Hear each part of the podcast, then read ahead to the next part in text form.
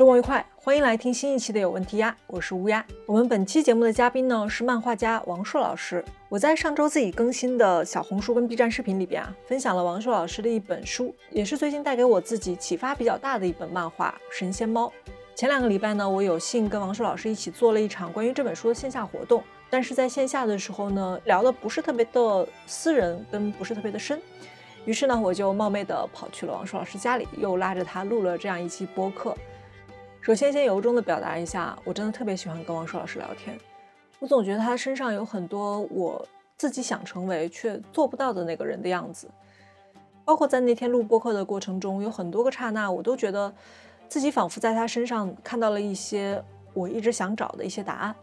不知道听完这期节目，你会不会也有一样的感受呢？不知道我们的聊天会不会也带给你一些些的启发呢？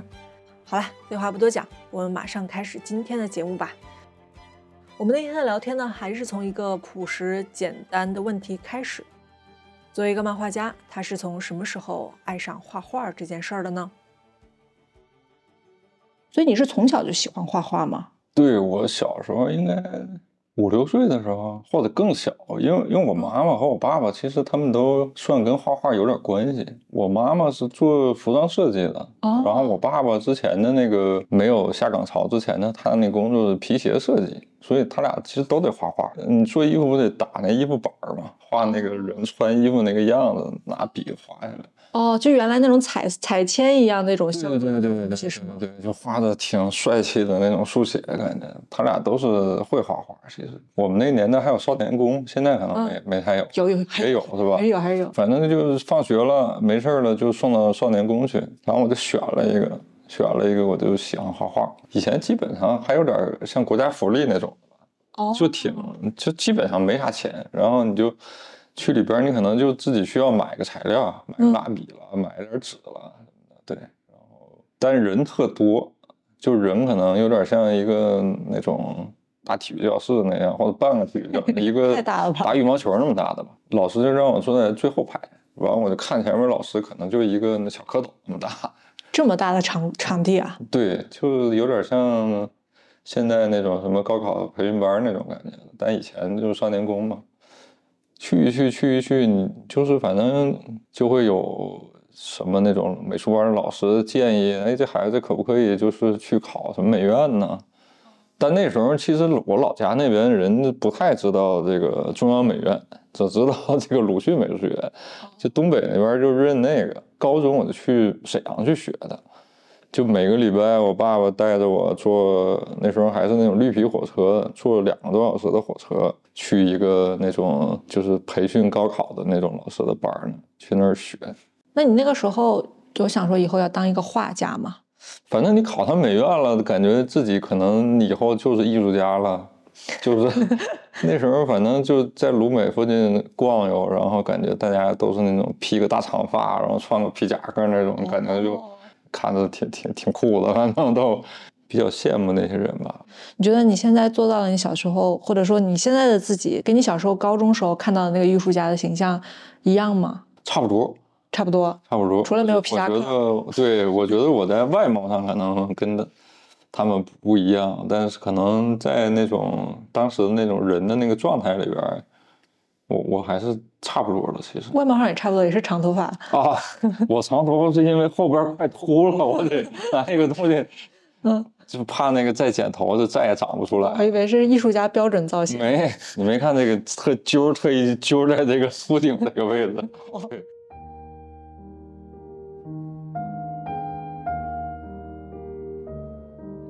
你觉得你那时候想象的艺术家跟状态跟现在的状态会比较相近？嗯，那具体指的是什么艺术家的状态？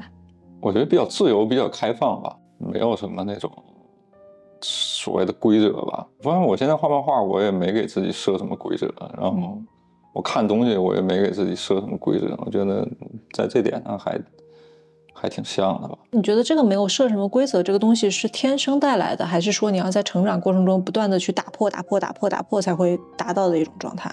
嗯，这好几种原因，其实天生带的就是你那个性格的原因。因为我性格其实不太爱主动迎击，相对来说比较被动。嗯，但其实被动又又不是说就不做事儿，就被动其实就是做完事儿，其实自己不太爱吆喝。我知道那东西的好坏，所谓的好坏应该怎么去怎么去评判。好的东西还是尽管是不说出来，我还觉得那东西确实是好的，因为能看出来东西好。比如呢？不太好描述，描述不好的话，又会感觉我像把一个东西给神秘化了。我我还是觉得好多东西是跟那个手有关的。手？就我们描述的其实都是那个脑子认知层面的东西。就是他手，他其实有一个身体更本身的一个东西吧。就像你手，你你某些时候你发力，某些时候你去碰触一个东西，它都其实是一种，你不太能描述它到底为什么。有的时候拿笔画画也是，要怎么为什么说那个要经常画呢？嗯，经常画，它其实就是让这个手产生一个比较偶然的那某种反应。你指的是一种其实是下意识的东西是吗？可以这么理解，就有点像那种日本那种职人的感觉，就他他干了二十年，然后他就干同同样的一个工作。嗯，你就会觉得那个东西他做出来那嘛，他做烧个陶器了，或者做一个什么东西了，你就会觉得那个东西哎好像。好像和常规的看型也一样，但就是哪个地方你就觉得它特别好，有神韵。对，有神韵，就是那种感觉。其实就是我，我也挺想追求那样的感觉。再花个十年二十年，就应该能摸出来那个路到底应该怎么怎么弄。对，已经画了这么多年了，然后再往前看十年二十年，反正这个事儿我觉得还挺好玩的，可以感觉能。好多比较所谓的那个神秘的、神奇的东西，我我我我挺想试一试，看看能不能达到。这个说法真的是做一个事情已经做到一定地步的人才会说那也没有？因为你现在信了那个有神奇的东西存在，之前那些匠人的纪录片什么之类，寿司之神什么之类，他也在说，这里边有一些神奇的东西，是你要量累积到一定度上才会去看到说这是有神奇东西存在可能性的。所以我刚才听你讲的话，我觉得哇，你现在已经。知道有神奇的东西存在了。我一直挺想追求这个事儿，因为之前反正留学的时候有几次，我我就觉得某种那种东西其实能成功，然后我就反复的试，反复的试，反复的试，然后最后就就成功了。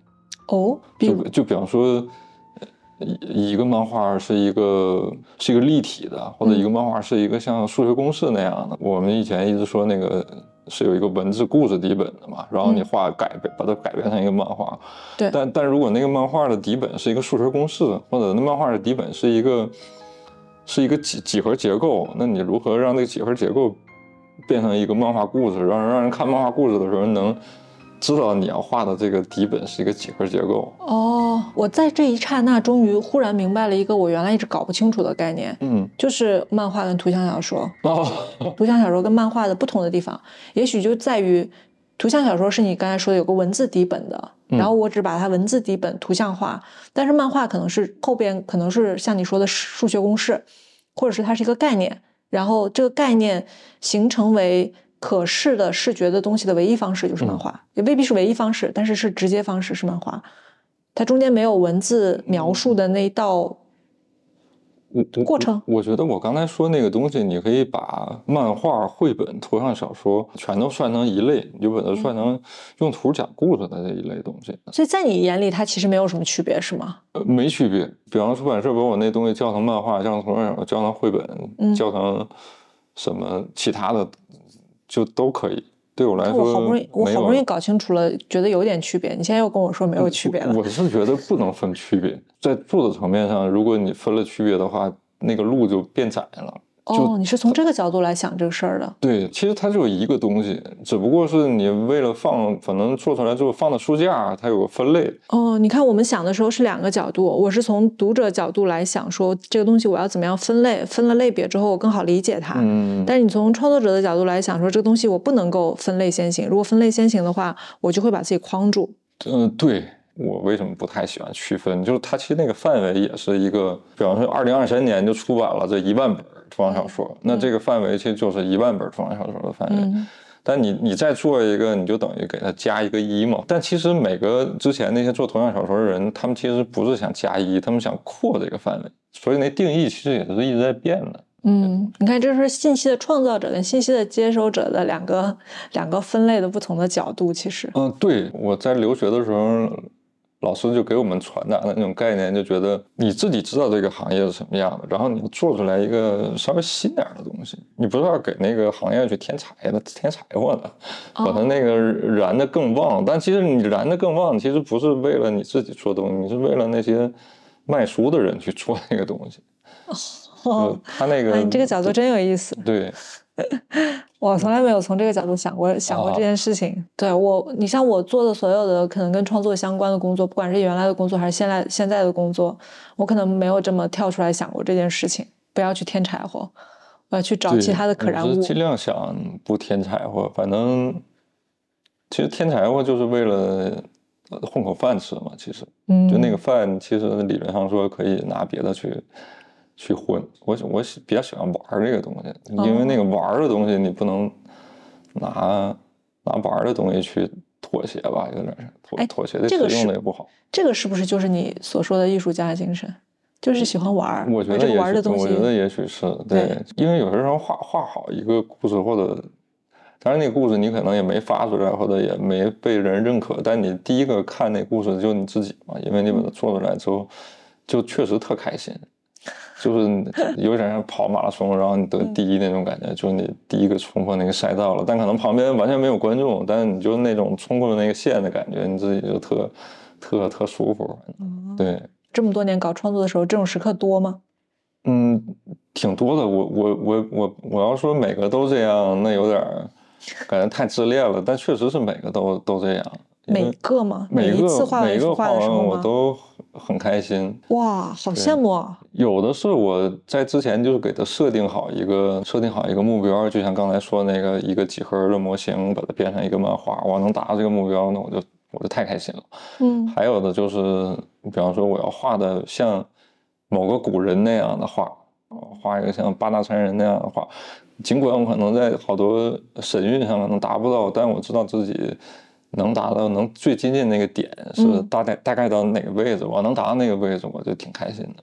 哇，你真的是一个很怎么讲？这也不能说积极或者乐观，但是就是如果是你每次画完一幅画，或者是每次画的一个什么东西，你都可以觉得自己达到了，或者是觉得很开心的话，好令人羡慕啊！就是还是让自己相对来说比较通过看好多东西，嗯，让自己比较清醒。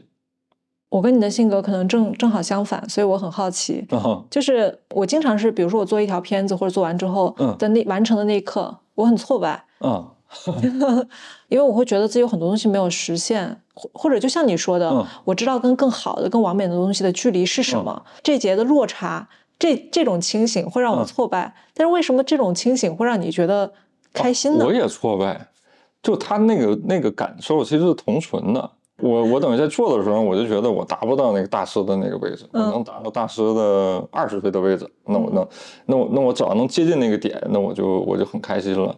哦，如果是一个爬杆的过程的话，我看到的是上面的距离，然后我觉得很挫败；你看到是下面的距离。啊，对对对，哎，是那个意思，离地面的距离，是那个意思。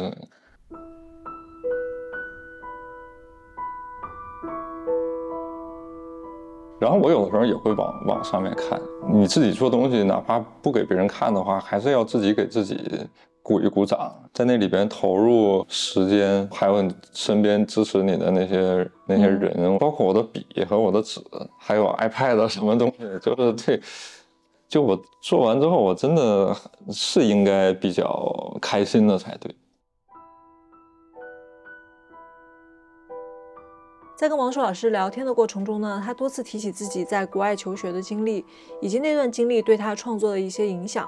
这也是我当时看他的背景资料的时候最好奇的一点，就是一个东北孩子为什么会跑去法国学漫画，一学就是五年呢？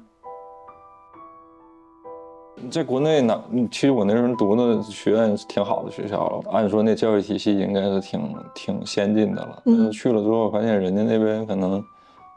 都不是那样，能有我们听得懂的方法吗？我我我弄一个那个做饭的例子吧，我们都吃面食嘛，然后你就觉得这个面食只能蒸馒头，然后你把这馒头蒸的特别好，就是那都到达馒头一个极限了。嗯，但你去了欧洲，你发现人家是能做好多别的东西的，啊，然后你就发现这个东西你你之前完全不知道啊，原来这个面呢最开始还能做这么多东西，我就光想馒头那个事儿了。就有一点像那个意思，就大学一直想的是那个技术，就把那个技术，因为我学版画了嘛，那个时候我也挺喜欢那种像日本职人的感觉那种，嗯就是你你的每一个工序你都做的干干净净的，然后做的特别讲究。但你去了之后，发现，在那个所谓的那个艺术那个那个分类里，你做的东西更更偏重于一个工匠的感觉，就我做的东西更偏重工匠，哦，其实不是那个都没没跨进门儿吧，感觉。所以其实听上去像一个评价体系的不同啊。是评价体系，嗯是评价体系。所有只要是能把一个人给筛选进去或者筛选出来的，他其实都有一个标准嘛。就是我没有达到他那个标准，就等于待了那么多年，待了五年。等你要把之前所有东西重新打碎，然后重新开始再去。对，用一套新的我们价值之前去的那些同学都是这样，有的我记得有一个台湾女孩儿，然后就读到二年级的时候被老师一顿骂，骂的嚎啕大哭，然后就回国了，就不读了，就是就大家都这样。而且现在想的话，就是其实那个当时等于是越你受的那个挫越大，完你最后那个病治的能越彻底。你可以选择不认可他这个评价体系，不是有不认可的，不认可的话，你一直坚持自己的东西，然后也能毕业，嗯也能回来。但我觉得那样的话，那你就是，那你去干嘛呢？我我就我就会觉得我跑那么远，我去干嘛？我去坚持我自己的原则。我为了我交学费，然后哦 我什么都没学到，我坚持自己的原则，然后我就回来了。那我在老家待着多好，我不用走那那一趟。那你这个人还挺不拧巴的啊。对我我画画的时候，我从来不拧巴。但是一学就是五年哦，时间好长哦。我重读了个本科，因为国内的本科他根本就不认嘛。本科毕业之后，我自己平时画漫画，然后我从来没有给人看过。期末汇报，因为要把自己所这这几年的那个成果都拿出来嘛，嗯我就把那个漫画拿出来。反正那个考官说你去干漫画吧，你适合干漫画，然后我就去学漫画了，就那么那么去的。哦，这样啊，对并不是说自己就是想做漫画了。不知道，就是它其实是有一个那个信息差的。你刚才弄摄像机，我就想起来这个事儿，就是你像每个人家里都有这种东西，嗯但为什么每个有有的人就开始做上博主了，开始录上这种东西了？他先知道这东西能干那个用。以前我也买漫画书，我我留学的时候我也买漫画书，我也看，但我就不知道自己做的这个事儿原来就是那个东西，或者说在别人的眼眼里看，我一直在做的就是那个东西，但我自己每天看，我不觉得那个东西和我有关系，我觉得我就那你也会画吗？对吧？也会画，但但是就从来没有想过说那个自己原来画这东西哦，原来还能变成这个书里边儿这个东西，但就需要有个人告诉你嘛，需要有个外部视角告诉你。我觉得我我我我现在有的时候因因为我在画故事上，我嗯我我我有的时候现在想，我会觉得好多事儿可能它就它就是那么像一个剧本那么写好的，嗯就像我只要是在二年级的某个时间段开始画了一本我自己的漫画，可能我最后我就要去学漫画。这么悬。对，挺挺悬的，因为我现在有的时候在画的时候，我会想那个事儿，因为你画故事的时候，其实你有点像是一个上帝视角在选择那个故事的走向嘛，嗯你就知道那个东西的开始是在哪个点。哦，所以就是如果没有那个人的话，如果没有那个考官的话，其实你现在也不一定在漫画漫画，对吧？呃，也有可能在画，但可能就没有说所谓的那个没有漫画文凭，那我可能就是在迷迷糊糊的在画一些东西。我是觉得法国那个教育体系，我我要是让我表扬的话，我觉得最好的就是它它不是把你培养成为一个那种工匠，你是既能画这个东西，然后你也知道这东西是有一个怎么样的一个历史脉络的，然后你在历史里边你是走的是哪一路、什么位置的，哦，就相对比较清晰吧。我也觉得嗯和我以前做事儿那个感觉其实还挺合、挺合得来的。那你什么时候开始开始出版自己的漫画书了？或者说你的漫画作品本身被更多我其实，在法国的时候我就自己印，然后我也嗯和法国的出小出版社我们还合作过一起。那时候就开始自己印书，然后安古兰那边不有漫画节吗？学校有摊位，我就在学校的摊位卖。没有摊位就自己在街边儿那么卖，我还去瑞士什么那种在街边儿那么卖，就有点像流浪汉那种了，对。但我挺喜欢那种感觉的。那你当时印的那些，现在出版的这几本里面有吗？嗯，无无字漫画，无字漫画是我当时自己印的。哦，嗯，我印了五百本儿，哦，然后神仙猫我也自己印过，神仙猫那自己印的，我看能给你找到吗？啊，让你看看那个，让你看看那原版是什么样。原版特大特厚的一本，比那个现在的要多好多页，哇，好大，好重，能多个三分之你自己印的。都好扎实啊！主要是打印店有的它那个纸就没法选，这里边好多都没有哎，对，好多暴力的、色情的，哎呦，这么好看得不出啊！还有那种讽刺的，就没没有没有在里边。所以《神仙猫》这本是你什么时候做的呀？是我二零一四年做的，但是这个画儿呢，就是一零年到一一三年吧。你的漫画很多，即便是，呃，我是会中文的，嗯看的话，就像我们那天在活动现场也聊到，有一些那还不是特别难懂的，我觉得那神仙猫里面还有更加难懂的一些，啊啊啊！就是你追求的是一个什么，你自己表达清楚了就可以了，就是你不是特别理理理会说看这个漫画的人能不能读得懂，是吗？对，因为当时我我有两两点，其实嗯我在画的时候，我平行做两点，一个是我要做，把它做到我的那个所谓的那个所就所谓的研究领域里边的一个一个小的钉子吧。然后另外一个是我确实有一个像日记那样的一个事儿想说，但是我又不想把那个事儿直接说实了，我就我就把它说的虚虚乎乎变成一个故事，反正能说明白那个事儿，我就觉得就就行了。哦，嗯。哎，如果要做记录的话，为什么不希望把那个事儿说实呢？在我的感觉上好像就不高级吧，就是，而且有有些时候我会觉得我自己的事儿谁会在意呢？大学的时候我要记一个东西的话，我可能研究生的时候我可能看的会觉得比较幼稚，或比较比较尴尬。哦，对，但是我要把它讲成个故事的话，我其实也知道那个事儿，但是我那那个尴尬点就在于说，哦，别人好像看不出来我那个故事，哦我那个原始的事儿是什么，藏在里面了。藏在里边了，而且藏的如果比较深的话，我还觉得哎，还还还挺高级还还，行，对，还挺高级，还挺高级还挺高级。那你就是会在意他们看不懂嘛？像《神仙猫》这里边很多很晦涩的东西，因为讲实话，就是如果是纯从商业性方面去考虑的话，嗯能看得懂的东西肯定是比看不懂的东西更容易传播的嘛。嗯那肯定，我不反对这个事儿，而且我觉得就专业的事儿，就专业人士干应该是这样的。就是嗯我之所以觉得这东西大家看不懂的原因，是因为我在起初在做它的时候，我就没想到它能出版。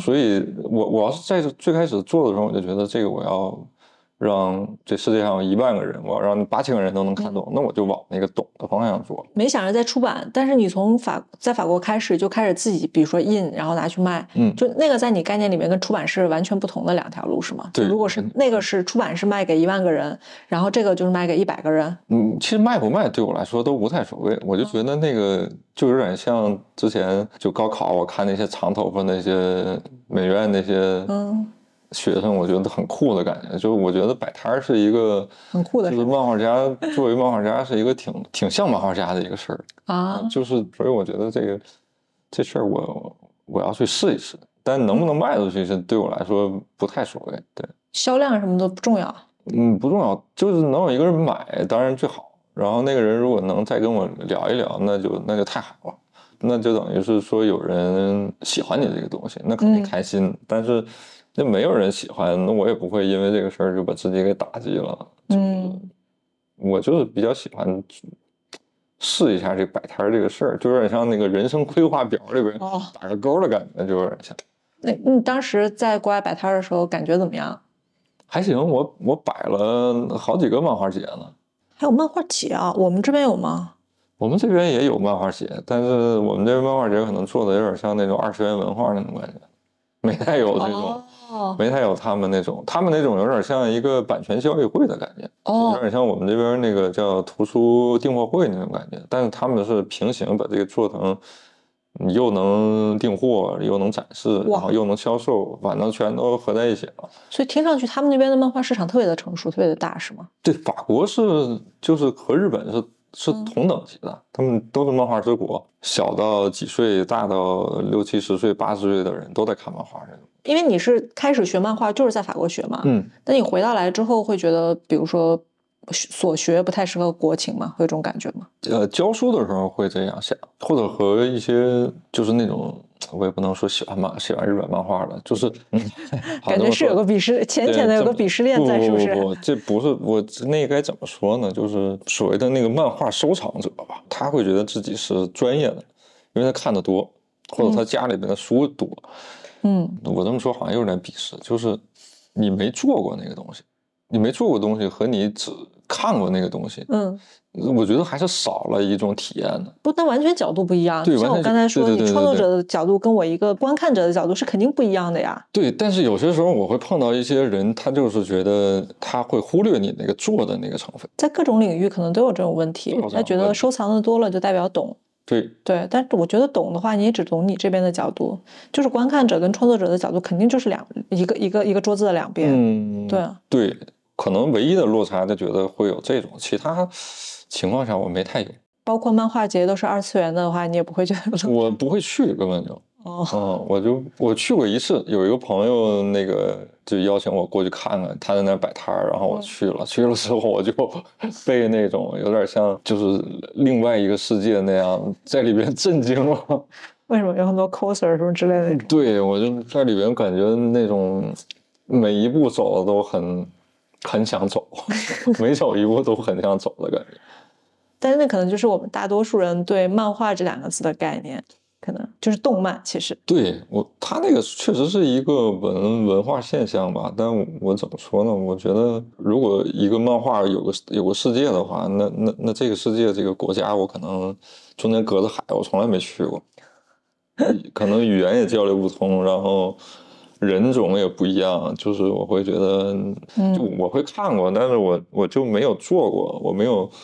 操作过他那个漫画语言，所以我觉得这个是是完全不同的东西。其实看上去对完全完完全不同的，因为它整个那个操作操作体系，还有那种包括一些绘制的方式，然后一些解释故事的方式，可能都和法国都不太一样。那你回回回国来画漫画的话，真没有觉得，因为国内的独立漫画还挺挺早期的，或者说嗯不早期，就是或者说就是。没有被大众认可哦，那那那个无所谓，那个早晚的事儿。就是其实每个国家都有这样。中国的独立漫画，我觉得你要跟世界的好多那个国家比，就哪，然后跟法国、德国、什么日本比，其实都是同样的。因为这些人之前就完全没有想过自己那东西是要出版的，进入商业语境里边的，所以那东西其实就是某个这种一个地球时代的共同这样的一种。表达，所以我们之前好多那种国家在一起做展览，你你就是不太能看出太大的差异来。你不会说中国的哎怎么画的这么 low，国外的那么高级。对我刚才说早期的反应很大是吧？对对对对对，我是觉得你要说商业的那那有可能。商商业的有可能，就我们可能我们确实是有好的，但是我们的好的那个就是所谓的那个基数太少了。比方说，人家基数可能到达五十万了，我们可能才五千那种感觉。但五千个里边，你不能说五千个里边就没有和他们同等级好的，可能也有，但就是比较少嘛，因为你的基数小。我我想表达的早期可能也并不是说，因为我也不太懂，我也不是说大家的风格或者创作水平那么早期，我是觉得感觉它是一个非常非常小众的一个一个文化，或者非常小众的一个圈子。你看北京，我去过那间木鸟，就是一间很小很小的门脸嘛，然后在门口那里放着大家印的一些独立漫画，一些这样子的东西，就大家一个小群体的精神家园，类似于这样子的。就对比其他的一些样化的东西的话，它给我的感觉更加的小众。我不知道这是不是我一个一个认知的误区啊？不是，不是认知误区。我觉得有两方面原因，一方面原因是那个接收这种东西的空间太少了，然后大家也不太知道该往哪哪种，比方说这种网络嗯这种渠道里该往哪一类里面推。还有另一类是大家在做这些东西的人，他们根本就不想弄这个事儿。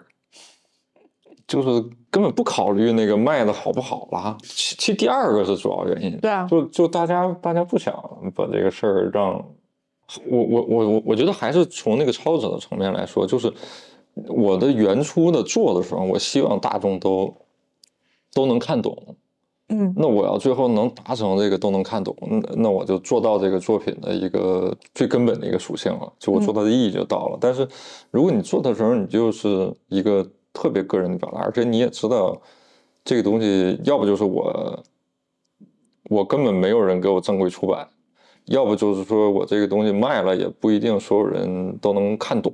但如果有的人他是这样，有的人他这么想了之后他就不做了。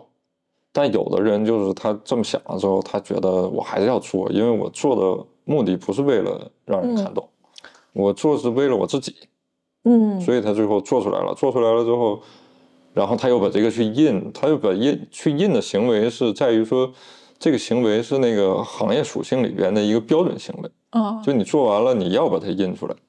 然后你你有书展，你就你就那你就去书展去卖，也是一个标准行为。嗯但你这个标准行为到达和大众接触，比方说读者看你的书买的话，嗯，没有人买，那这个我们不能反问说你这个东西为什么那哦么做？对对对，因为开始诞生的逻辑不是一个大众市场的逻辑，对对对对对对我懂了。所以其实并不是排斥市场化，而是因为开始的时候我做就不是因为这个点儿做的。对，嗯就之前我在学习的时候，我觉得那个老师教的好多东西，就是你要做的时候，你那个最开始你一定要清楚你那目标是什么。嗯就你要是卖的好，那你就往卖的好的方向去做。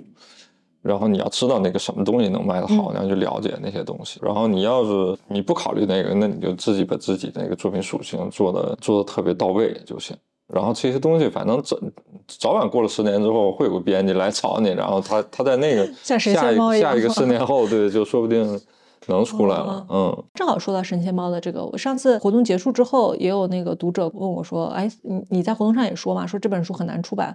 他说他们也很想知道这本书其实是怎么出版的。嗯，据我所知，当时就是一个你完全没有见过面的人上上豆瓣发了都个不是太知道的男女你。就你就把就完全连别人是男的女都不知道，你就把书交出去了。我还是以前因为以以前上豆瓣儿，我觉得我挺信任豆瓣儿那个那个网友的。你看信就能知道那个那个人到底就是是好坏，因为因为有些人他就复可能复制一大一大长串儿，我嗯们公司的一个什么介绍完后边给你加个链接，你还是得点进去看。就有有那样的，那样的我就一般就就不回复了。哦哦，我觉得那个群发型的那种，就是他他好像没有站在说这个互相尊重的角度，嗯。嗯，但那个我的编辑，我是觉得他就是你看那个刚开始的问好，还有前几句话，就就就知道这个事儿是可靠谱的，而且他也想啊，他看我以前的一些东西，然后哪篇哪篇他觉得比较好玩，然后他想把它做成书，我觉得哎，那这个可以。然后也没想着约了见一面嘛，因为他当时应该就在北京吧。我一直想约见，就我嗯一直想，比方说那个，其实做书那个打样我都没有看到，那书直接出来了。其实理论上来说，应该看一看打样啊。对啊，但我最后知道他在国外嘛，不是？嗯嗯，嗯后来去国外了后来。知道，对对。我是想见一见，但是我又觉得好像嗯人家不说见，可能主动提出，感觉好像有点儿逼着人家来呢。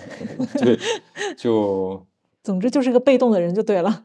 对，就是就就这样吧。而且我会看到过一些编辑，他们其实就是内心很火热，但就是嗯一说一见面一说话就嗯就磕巴哑巴那种。嗯，对嗯，对，对。但是他们做的书很好，反正每次那个微信交流也一样。真不怕是个骗子吗？那以以前有过是什么？骗子啊？就这东西能骗到哪儿？就是你把稿给人家，人不给你钱或者怎么样，那是这种。对啊，那你稿不都是心血吗？那也还行，不主要是这个东西，它本来我是的预设就是，你只要不让我自己掏钱出就行。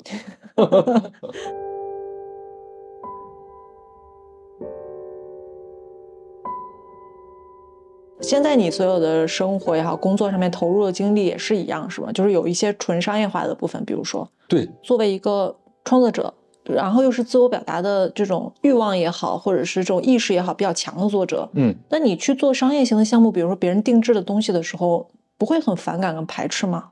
这个问题我之前也想过，我觉得就是能找到我的人，他其实他就知道啊你能干嘛。哎，这是好处哎，就是你个人风格足够强的时候，就是过来的人他不可能让你去做一个跟你风格一百八十度转弯的。呃，对对对，他他就反正你你就是你比方找拿拿毛笔画画了，嗯。你能找到几个完，他选了你这一个，他他不能说你找你完让你拿手绘板画，哦，那还是还是拿毛笔画画，反正嗯这也是一个思路啊。就是如果你坚持做自己，就是是会有一个筛选的过程，你反而不会有那么多需要一定要去拧巴跟纠结的空间了。嗯对，但但就是活儿，就是你越走的越那个越内啊，其实就活儿越少。个人觉得啊，就是这个活儿来的地方就在于说，你一定要有一定的名声跟影响力嘛。嗯但是如果你的名声影影响力没有扩到比如说大的商业市场上面去的话，你的名声影响力的声量就不够强。嗯，那这种情况下的话，其他的商业型的活儿就也接不成啊。就是一个是降低自己欲望，就是你为了不拧巴，为了不给人跪下，那你就降低自己欲望就行了。嗯我我我会觉得这种就这样做自己的人，这个基数大了之后，整个这个做自己人的团队就变大了。这团队变大了之后，这个市场它就选择性就变大了，然后肯定会有一个反向的一个一个回馈的。你要是就从刚开始就去追逐利那个市场，那那个市场其实你只能是一步小跑，然后跪下，然后滑过去那种感觉，就是就只能那样。但是那样的话，那你我是总觉得之前好多学的东西就我有点对不起学那些东西。嗯，嗯哼，对，那你们同样是画独立漫画的人，他会有一个群体跟一个这种行业的意识嘛？就比如说我要传个什么东西，然后把这个独立漫画更多的推广有那种有就是会大家做合集，啊，但那个就是还是那个叫有点像行业属性里面大家都那么做，但但不能说就是我们这个组在一起了，我就要做出来一个什么惊天动地的事儿，你们不我反正我是没那么想，而且对。总觉得惊天动地就会被别人盯上，就不就不好了。对，别人盯上，有什么理由非要盯上？就是你那东西做大了之后，反正就变味儿了。而且现在网络环境确实会让这个东西变味儿。嗯，嗯，确实。对，我我那天拿《伤痕集》给我说，里边有些东西可能不能出，嗯，但我看我真的觉得还好。我不知道是呃自我审查太严格了，还是是怎么样？我我昨天另外有个新的版本，就是不是他的早期版本里边有一个有一个哦有两个故事，我都给删了，等于最后就剩剩下的那四个故事。哦，但是我看完《神仙猫》再看《伤痕集》，就会觉得差异差，你自己会觉得差别大吗？包括我嗯看门先生再看《伤痕集》，我都会觉得差异挺大的。其实嗯，差异大不是好事儿吗？是好事但是就会觉得，嗯，就会觉得这个人变得更加忧伤了。哦，那倒没，我是觉得就是我我每做一个事儿的时候，好像那个事儿其实对于那故事来说，它就是一个新的故新的一个我自己。但你要针对那个研究那个范围来说，它是研究范围里边儿一个砖。嗯，但对于故事来说，那就是就是一个故事本身。话虽这么说，但是就跟比如说我看不同时期的作者写的短篇小说也嗯一样，因为东西还是人做的嘛，嗯多多少少还是会看得出创作者在当下所关心跟所思考的东西是什么。嗯比如说《神仙猫》里边，就是那个很难懂的李世民变兔子的那个故事，嗯嗯就他不管怎么讲，他还是一个比较轻松感的嗯故事。嗯你在对比《伤痕集》里边的故事的话，《伤痕集》里边的故事就会感觉更加的，也不能说悲凉，更多的无奈一些的感嗯，觉、是更重一些确。确实是嗯，确实是，就还是会觉得是不同时期的这种这种这种作品啊。确实是。其实你看这本书里面，其实我那时候也也也挺悲观的。我这对人就悲观悲观性格的人。真的，我看你的漫画的时候，我真的是觉得你是一个相对来说比较丧的人。对对但是我今天跟你聊天，包括那天跟你接触的时候，都会觉得，你就刚才我们刚才说爬杆儿那个故事一样，嗯就你反而在每个节点的你的思维方式又都是乐观的思维方式，很神奇的反差。丧，哎，我看看啊，我为什么丧？其实我以前也想过这个事儿。哦，对，我会觉得把故事讲的往回退一点是好的，往回退一点怎么理解？就是我觉得可能跟一些中国传统文化还挺像的，但也是我之后看的时候我才慢慢感觉到的。就是嗯我有时候觉得你要把那个东西表达的太过了，太开心了，或者是太直接了，就让人知道怎么回事儿的时候，我就觉得那样的话可能是不太不太对路了，不应该那么讲事儿。哦讲事儿还是应该往这个往回说一下。这个是不是一个 DNA 里边的审美取向？就是觉得应该是就是觉得太满了，这东西就不对了。对对对就是总要是留点空隙在才对。嗯这个就是一个对对还蛮中式的一个审美取向，就是我要得留点白才行。对，我就觉得往回退其实比那个往前那么冒要好，可能那个退会感觉比较伤。嗯，但是仍然就是《伤痕期》里边的故事就，就它不是说，还不是说那种宣泄性的感觉。就我印象最深刻的是最后一个故事，那个呃，说忽然没有车了，哦这个很荒诞的一个开始，然后说现在没有车了，没有车怎么办？对对对对对然后两个人就想怎么样解决这个问题，我们去买个自行车啊，我们去干嘛干嘛。然后我特别喜欢那个故事的结尾，那个故事的结尾就是我们真实的现代人的生活的日常，就是那行吧，那就没有车，我们什么都我们解决不了眼下 的任何的问题。溜达溜达，对对，我们我就溜达溜达，我们先去坐最后一个地铁吧，反正明天就没车了，然后我们再打个车回来。那行，那走吧，就这种感觉。就是在你所有东西你都无力改变的时候，你就只有说当下能做什么就做什么。那个就是一个非常上了年纪的人活出来的东西，就跟比较轻年轻轻盈的那种感觉不太一样。但那个其实就是你要是说那个底层自己想记的那个故事，其实就是真事儿嘛。啊、疫情时期的时候就疫情时期的嘛，疫疫疫情时期，顺义这边就打不了车了。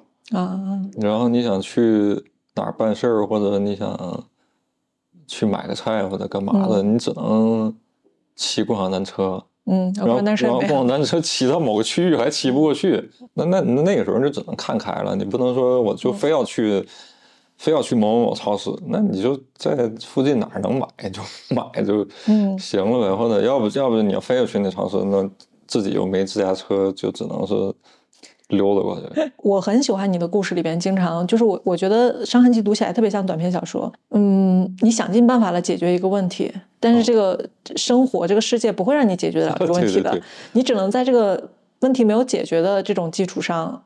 去怎么样开开始，就是这个可能是我自己比较有共鸣，因为这就是我自己对日常生活跟人生的一种感觉，就是你你想解决的事情，你想把控的事情，都不是你能把控的事情。其实，你只能说尽力而为。确实是我有好多时候生活里边就是那样。是不是因为这些比较丧的东西跟比较无奈的东西，你把它画在纸上了，所以 反而日子平时日常的自己可以对，是这样。真的吗？嗯，我我教学生的时候，我就这么跟他说，我说你要心里有憋屈事儿的时候，然后你就把它转成故事嗯讲出来，然后你就把它放那上，你就继续过日子，自己生活能开心点儿。这是有效的吗？这个我一直我听别人有说过，但是我一直都觉得这是一个这是一个听上去好像成立的鸡汤。也不是，确实有效。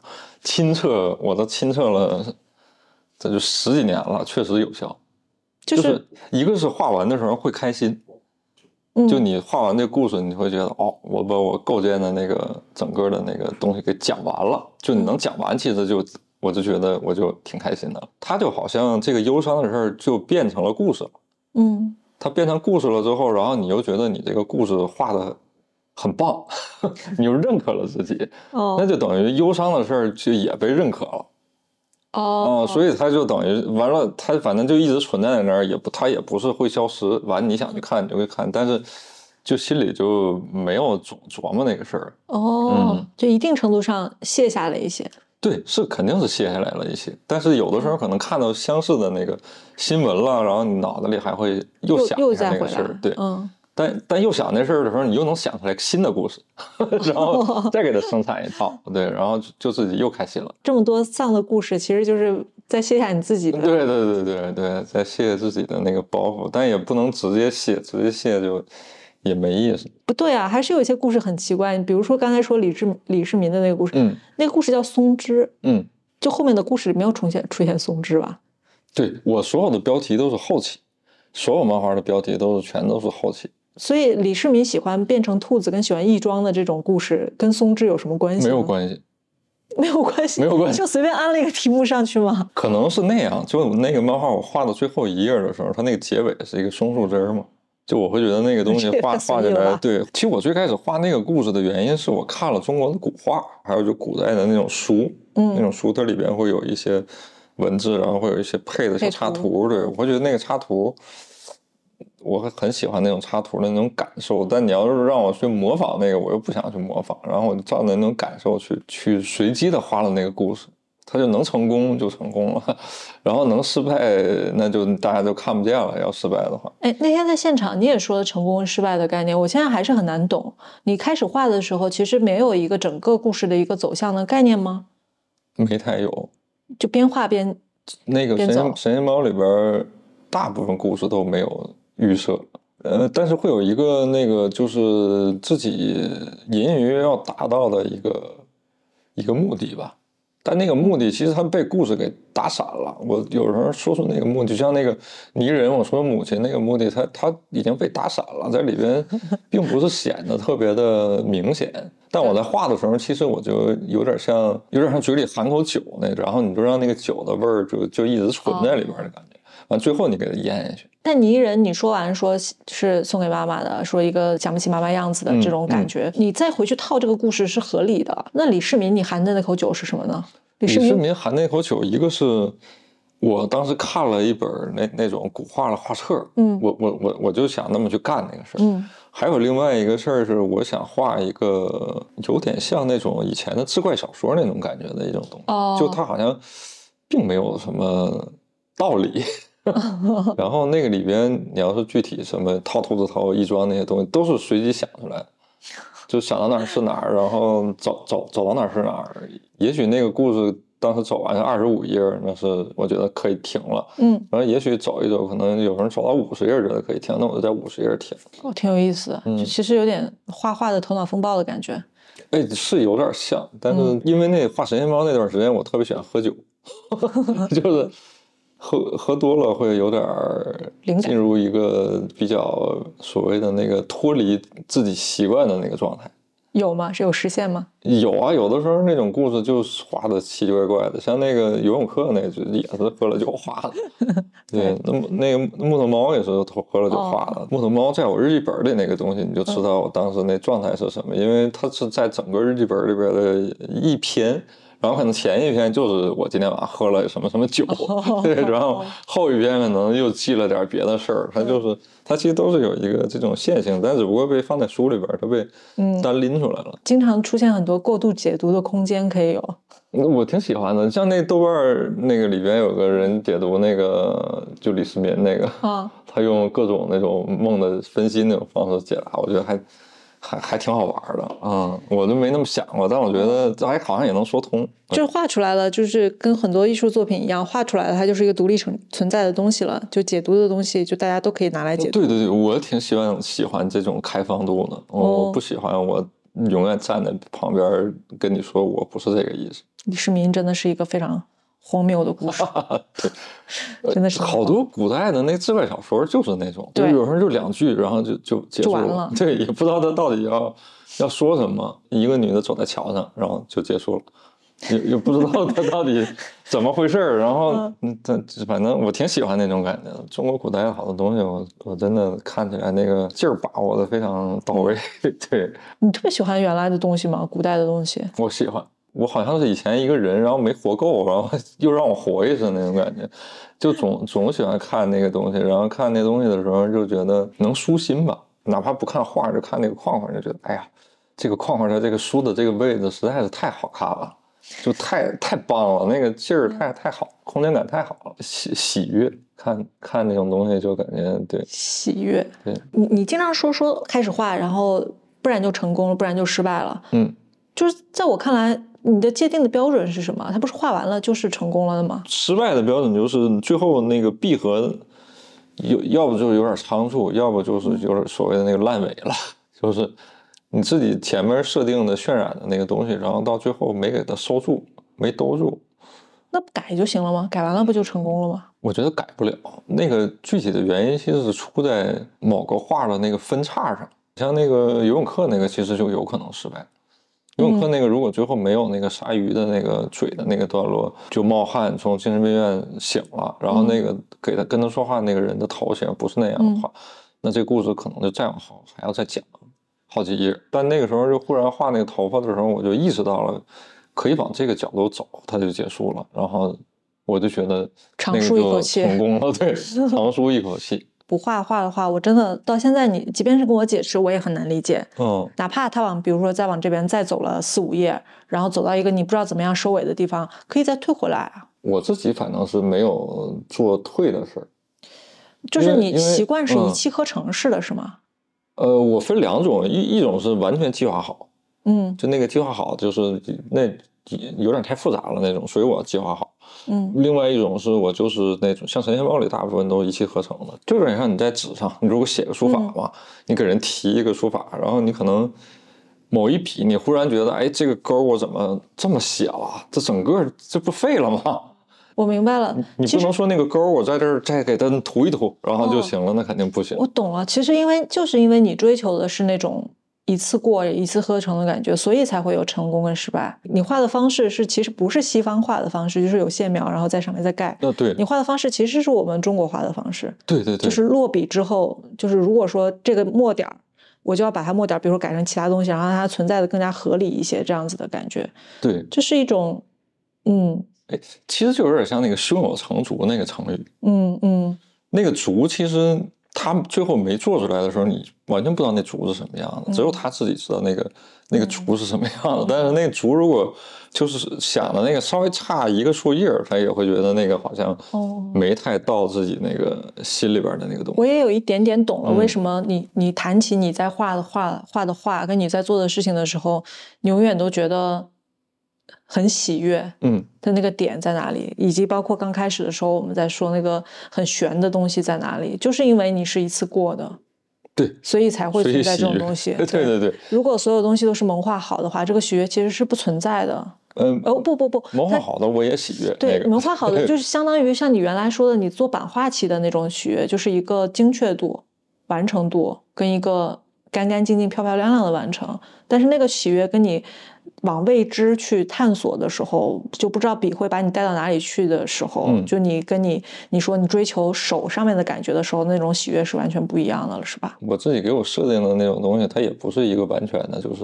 一加一等于二的，它它也嗯有一点有有一点偶然性吧。所以这种偶然性是你在创作的过程中觉得，对，但我现在想的话，就是所有的偶然都是一个你没有认知到的一个必然。其实，就我这么宿命，对我是觉得就是还是那种，一个是眼界低，一个是知识知识量不够，所以你觉得那是偶然，但其实那个那不是偶然，那那个就是对。我是觉得每发生一次那个偶然性，我会总结它那个它那个逻辑，啊，所以我会写论文，哦所以我就我就对，很反差，就是一个感觉在创作中非常随意的去追求这种即兴感跟即时感的人，然后有一本很学术、很扎实的论文。对，因为我基本上是每天都在出，嗯、然后每天在做，我就会觉得有一些东西故事不一样，但是我的个人体验是相似的，我就会嗯想这个东西会不会有一个操作结构在？你现在有找到吗？有找到啊，有有找到一些。我哦我现在有些时候在做故事的时候，我就其实暗地里在用那种结构，啊它，就会特别快。但你这个东西可以交给其他人吗？可以教我一直在做的事儿，其实就三个，一个是我自己创作，嗯，还有一个写论文，还有一个是把这个东西变成更简便的一个东西交给别人。哦，对，我前天不是约你的时候，你说你刚就在去做那个对对对对，遛遛弯遛漫画弯漫画，对对对，对，所以又有新的报名了是吗？有对，所以前天你们是在哪儿画？我们就在一个固定区域，嗯呃，西边到中国美术馆，东边一直到东四十条那边，嗯然后南边是到那个东单那条街，北边是张自忠路地铁站那个地儿，啊、哦，就这么一个方块儿，是一方块街。老北京胡同里边有一些比较没有太规划的东西，嗯所以它有好多偶然的东西。几个人啊？当时是一每次只有一个人，每次只有一个人啊只有一？个人。对我是觉得人多了之后，就有点像是那种一个导游的感觉了。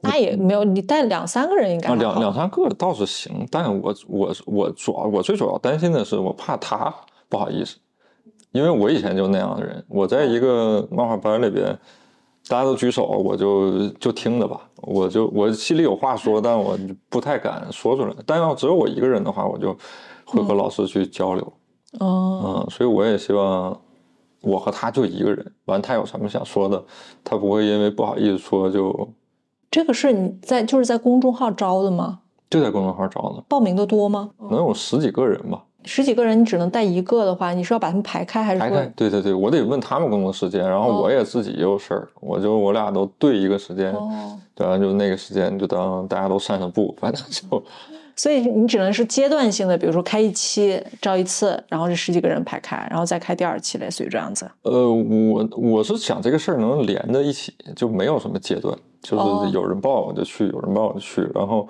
我是想最后可能在某一个阶段内，我可以把这个阶段的东西做成一个小杂志。做杂志的目的就两个，一个是让大家体验自己也是作者，嗯，啊、还有一个是如果有分享会的话，我希望让他们说。讲一讲自己那个东西，然后自己说不定你这预设的人都跟你几个人都不好意思说话，你还搞分享会，我不是我觉得，？我觉得我跟他们聊的时候，我觉得还行，因为反正我自己的切身的体验就是，我可能不是一个爱说话的人，但是我嗯说自己的东西的时候，我还是有的可说的。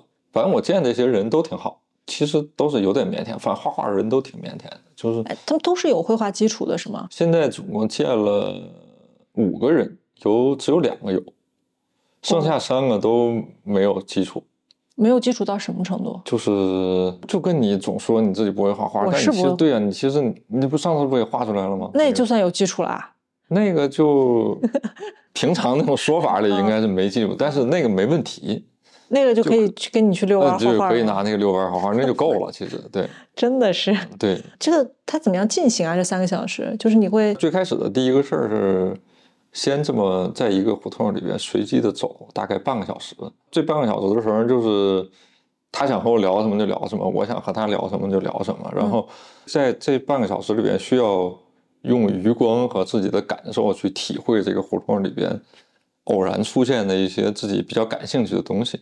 哦，然后只要看到这东西，你就可以叫停我，然后你就讲一讲你为什么感兴趣，这东西它是一个什么，然后我可以从我的角度上跟你说，它如果变成故事的话，应该怎么去变。哦，并不是说直接停下来，然后大家就开始画这样。呃，画，因为现在天太冷了，要暖和点儿的话，我们可以坐街边儿就直接开始画。现在反正基本上这几次都是先这么溜达，溜达完，然后最后找个咖啡馆儿，然后我们就一边拿一个笔，一边就这么给大家画。所以这不其你们就是实画也是画一个那种故事结构图。其实那个里边有两点，第一个点就是我其实如果针对于之前完全没有画过东西或者完全不画画的人，嗯我其实可以教他的是怎么看这个东西，就像，但你可能看这橘子皮，它这个上面有一个这蛋卷儿，这旁边有个叶子，是吧？嗯它它它可能没有太大意义，但是你要作为一个故事的一个结构去套用的话，那这三者之间也许是有意义的。就它，你可以从软硬的角度，或者从形体的角度，把这个带入到故事的一个角色里面去讲。因为所有人都能讲故事，走其实走一遍下来，他就知道，哦，原来这事儿是这么干的。哦，就你刚才说的，你提取出来的那个总结出来的方法，你就会告诉他用这种方法去套的话，这个故事是怎么样形成起来的？对，它有点像写作班的那种是感觉，有有点像点像写作班，嗯是像写作班。哦，我懂了，就是嗯如果是干巴巴的讲方法的话，其实你不知道怎么样套。然后如果是举例子的话，这个例子例子对你来讲又是一个已经形成的东西了，对，那不如说自己在整个的过程中用这个方法去把它搭起来，会比较容易那什么一些。对，哦，我是觉得比较对我来说比较好玩的点就是，我还喜欢那偶然性，啊，因为他的故事是他偶然出来的，嗯然后我去帮他解决偶然出来这东西，我就当 挺好玩的这个嗯事儿。现在是报的人少，十几个人的，未来等你成名之后，报了是一百两百个，你怎么办？那就一百两百个那么一个一个来呗。久了的话，会不会就没那么好玩了？这么多年了，我感觉能就是他能主动找我做东西这种人，我都觉得挺挺好。从两个角度，第一个角度是那种偶然性比较吸引我，嗯还有另外一个角度是，他会给我讲一个故事。在走路的过程中，其实不不光是我讲，大部分时间都是他在讲，从小到大的一些事儿，然后工作的事儿，然后生活的事儿，一一有点像一个情感出口那样吧。反正 反正讲完了，我也不会到处去说。你这个提供的不是一个绘画课啊，你这提供的是一一个心理治疗。啊，对，有有点像。其实怎么教漫画这个事儿，是我觉得我希望把这当成我作品的一部分，就是嗯就怎么能把这个东西教的能还原到我自己做东西那个状态上，其实就是比较有意义吧。所以你其实并不满足于仅仅是自己当成为一个创作者，你还希望说，包括那天我们在活动现场，你有聊到，你希望大家都能用这样子的方式去创作也好，去记录也好。其实每个人都能，就等于是给自己多一个找乐的方式。可能听听歌找乐，然后这看个电影、看了短视频找乐，但其实画漫画也能挺开心的，能找乐。对对对。我我上次给你做完活动，我回去试了一下，挺开心的。就虽然有的时候不知道自己在干嘛，但是。还挺开心。对，就我我现在因为现在网上反正你一看总能刷到什么那种什么心灵疗愈什么。嗯。我有时候觉得漫画好像也挺像这个。对。反正对我自身的体验上，我感觉好像也挺像。下午三点画到五点，画完晚上自己做饭，觉得特开心。真好，哎。我我那天跟你做完线下活动之后，我不是就很很想再去跟你约一个播客的原因，就是你是我现在见到的所有的同龄人里边，嗯，我几乎可以这么说，就是唯一见过的一个不感觉苦的同龄人。我干我这个事儿，哎，所所以就说回来了，所以我觉得有些人我也不能说那个什么义务教育什么的那个东西，还好我还有个画画这个东西，我能让我有些比较憋屈的时候，能有个东西能排解一下，嗯。或者你能站在一个更，我也不知道是古人，还有一些什么人，你能，哎，好像这有一个单独的没有被没太被污染的一个一个圈儿，你可以在那个圈儿里边聊聊天儿。您模仿个古人，就是跟古人聊个天儿了，这个就对。但我要没有这个，我估计我也焦虑，因为有好多现实的事儿。所以我就很好奇，你有这个精神世界，但是同时世俗的世界也好，物理世界也好，同时存在的，因为。大家同龄人嘛，所以遇到的这些社会的压力啊，包括就是嘟囔的声音，都是差不多的。就是我就很好奇，你不会因为这件事情、这些事情焦虑？焦虑？那只能是就是说，挣点钱少花点，但是这么过可能在某些人眼里过得比较苦。然后你特别喜欢喝某种红酒，然后那红酒你可能买一瓶要上千块钱，但可能那某些人会说，那那我这种体验，我我为了这种体验，我愿意。花费这个东西，但是反正对于我来说，后边你买纸都没法买了，或者买毛笔都没法买了，那这个体验，我就觉得可以降低，可以割掉。对，物质的欲望跟精神的欲望其实是同样的难追求的，因为我身边不乏那种他可以买了几几千块钱的红酒的朋友，但是他喝完那支酒，他还是不开心，他有一个更深的坑，他填满不了。嗯，那其实就还是没有一个。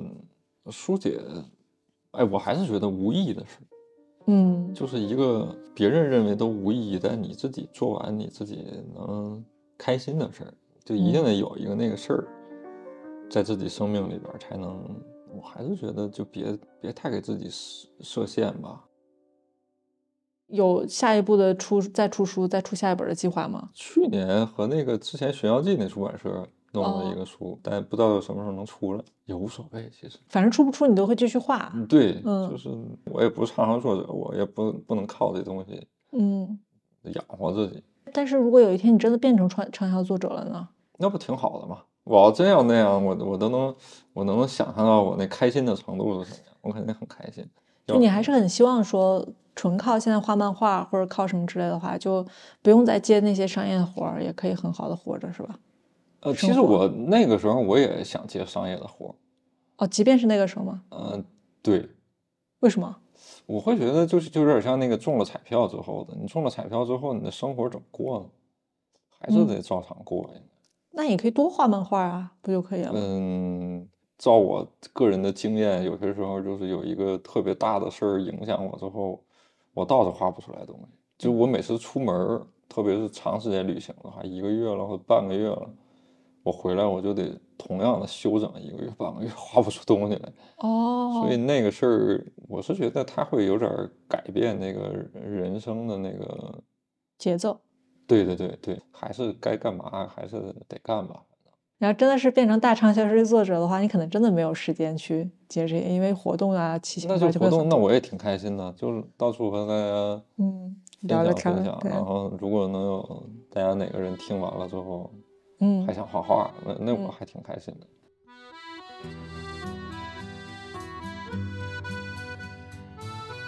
我们就先聊到这儿，然后下一次等你变成大的畅销书作作者的时候，对，可能就不一定约得到了。希望咱俩不是老头老太太那个时候，不一定约得到了。哎，那那那没有，指日可待。我我没有那样。对吃点饭，哎，快送了，还五分钟。啊，朋友，我们以为老去是件漫长的事，有时候它是一夜之间。在清晨的子看见苍白的自己，像一颗正在消失的流星。啊，朋友，神仙说了，坚持一定成功的事，头悬梁锥刺股三顾茅庐。相信他的人，就像相信一个漫长玩笑；不信他的人，已没了灵魂。